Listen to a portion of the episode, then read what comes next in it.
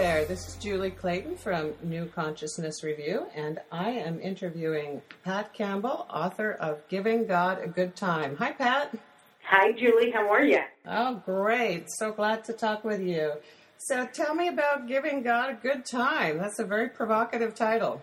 Thank you. I intended it to be somewhat provocative because it's uh, a phrase that people don't often use. But I absolutely believe that uh, the primary reason why we're here on this plane, on this planet, is to live a life that is full and full of experiences. Uh, what I teach and what I believe is that God is all there is, that that um, that energy, that life force energy that is in everything is having the experiences that we have along with us. And so kind of my life philosophy is about giving God a good time, having the life experiences that not only we enjoy and contribute to our growth and our um, um, enlightenment or expansion, but also to allow the divine energy to have that experience also. So it's not only how I live my life, it's also how I teach and encourage other people to live, is to pretty much live it as full out as you're able to do. Well, your book certainly does demonstrate that, and uh, I think for the benefit of listeners, we need to give a little information about how you teach or where you teach, and the book is consists of uh, spiritual stories and uh, metaphysical concepts, yes? Yes, that's true. I am the senior minister of a Center for Spiritual Living in Southern California. And I found years ago when I first started doing ministry uh, that what worked really well for me was to literally write out my concepts, write out my ideas uh, in written form and almost use it as a script for uh, when I'm delivering a talk. So when it came down to my putting together this book, Giving God a Good Time, I realized that I had uh, hundreds and hundreds and hundreds of potential chapters for the book simply because I had things written out already. Mm-hmm. Um, and the Centers for Spiritual Living, if your readers or your listeners are not um, familiar with it, is uh, the spiritual philosophy of Science of Mind. And that spiritual philosophy, of course, is that uh, everything is consciousness, everything is an aspect or a part of God, and that we um, create our life experiences as a result of our thinking and our belief systems because we are co-creating our life experience with the divine as a um, as a representative of God, as a representative of the divine. So I teach that every Sunday morning to my congregation down here in Temecula, California, and uh, and now wanting to take it out to a to a um, uh, larger venue and uh, give people an opportunity to uh, hear my stories, some of my personal stories, other people's personal stories about how to live fully and, and, and have a good time and give God a good time. How did you come to this this state of consciousness or this worldview or this spiritual perspective? Because I know that uh, I think that's a, a question on a lot of people's minds. How how do I get there from here? Uh, for me, it started out, this particular worldview started out from the twelve-step programs. Uh, when I was in my twenties, or I uh, left college, I um, I kind of was had a let's just I call them my wild years. It was just where I was, you know, it was these it was the late seventies and eighties, and I was just um, you know sowing my wild oats in a way where I kind of got my life out of control. I found the twelve-step program in nineteen eighty-six, and it's very spiritually based. Not Christian-based necessarily, but spiritually based, of establishing a relationship with the God of your understanding. And that reawoke uh, reawakened a um, a spiritual part of me that I had been asleep for a long time. And um, several years after going into the twelve steps and really working the program and being able to stay sober and stay clean, uh, somebody introduced me to a, uh, at the time called a Church of Religious Science or a Science of Mind Center. And it just made absolute sense to me. It was uh, what I had been believing all my life, and uh, never knew that there was a group of people who actually practiced it on a regular basis, that there was a philosophy that agreed with mine. I thought I was the only one. And so um, I began in the studies of the science of mind and of metaphysics, Uh, new thought, whatever you want to call it, and from there it just grew into me knowing that this was what my life was about, was to be able to teach this and uh, do it in a kind of a fun and casual way, because there's nothing formal about me. And so uh, my ability to... Uh, I, I guess the best way to put it is to be casual and and explain it in everyday language, in everyday living situations. And so it, it, that's, when you're asking how I came to it, that's how I came to it. What I do with it is just living it to the best of my ability every day. Well, I think, Pat, that really uh, shows in your book. It's a delightful book um, and filled with, uh, as as you call it, irreverent humor here and there. Yep, and, and your that non- would be me. Your non-formal attitude comes through uh, in, in a really delicious way. Maybe you could give listeners a taste of uh, one of the stories, or a story, a new story, but perhaps something from the book that, that really resonates for you, one of your favorites. Oh, uh, golly, that's a that's a fun thing. I hadn't I hadn't uh, been planning that. One of the stories that I really resonated with me was a time that I was um, uh, going out to the desert. And if you read the book, you notice a lot of references to the desert, because I'm a bit of a desert rat, and I find a lot of um, spiritual connection when I'm particularly in a place called Joshua Tree National Park, which is here in Southern California. And uh, this particular trip took place on Valentine's Day, and at the time I was a single woman and feeling very sorry for myself about being single on Valentine's Day, so I decided to go on a retreat, and I went to Joshua Tree and decided that I was going to hike around and just kind of commune with my beloved uh, God uh, on Valentine's Day.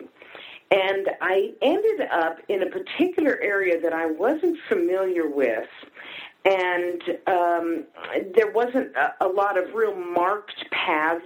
There weren't, weren't a lot of places that I knew how to get to where I wanted to go, so I was making it up quite a bit. And a couple of times it got a little bit scary because I wasn't quite sure which direction I was supposed to go and what I was supposed to do, although I'm quite familiar with this particular desert and this particular national park. So um, at the end of the hike, and thereby the end of the story, and there was a lot of, you know, getting off the path and, you know, finding some sort of spiritual lesson there, but I found myself kind of at the top of a rise, and the path that I wanted to be on was down about twenty feet, and I did not know how to get from where I was to the path that was going to lead me out of that area and back to my car.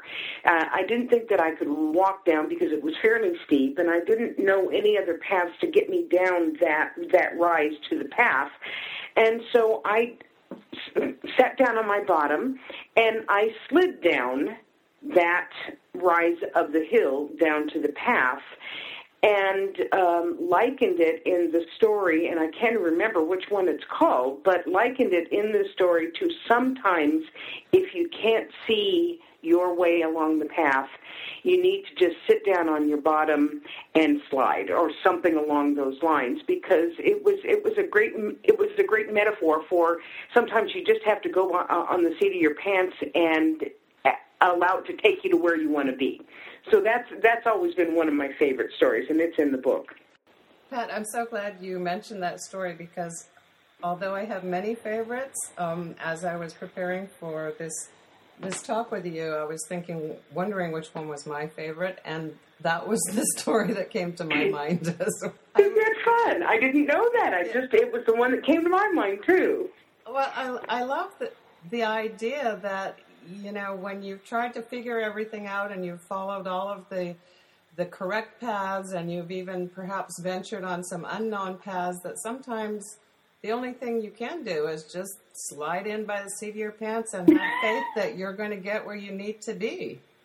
That is the idea. And what is kind of, kind of one of the things I enjoy so much about what I do in ministry and also in life is that even at the time that the situation is happening, I'm thinking to myself, this is going to make a great talk, or this is going to make a great chapter, or, you know, I need to remember the details of this and put it into a story because this is a good metaphor. And even at the time that this was happening, I was thinking to myself, this is going to make a great story. Sliding down on the seat of my pants. Yeah, it is a great story. Pat, I want to thank you so much. Uh, our time is up for today.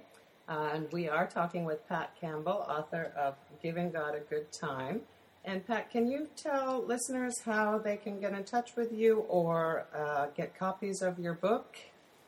Yes, absolutely. Uh, the website for the book is w w w dot giving god a good time dot com.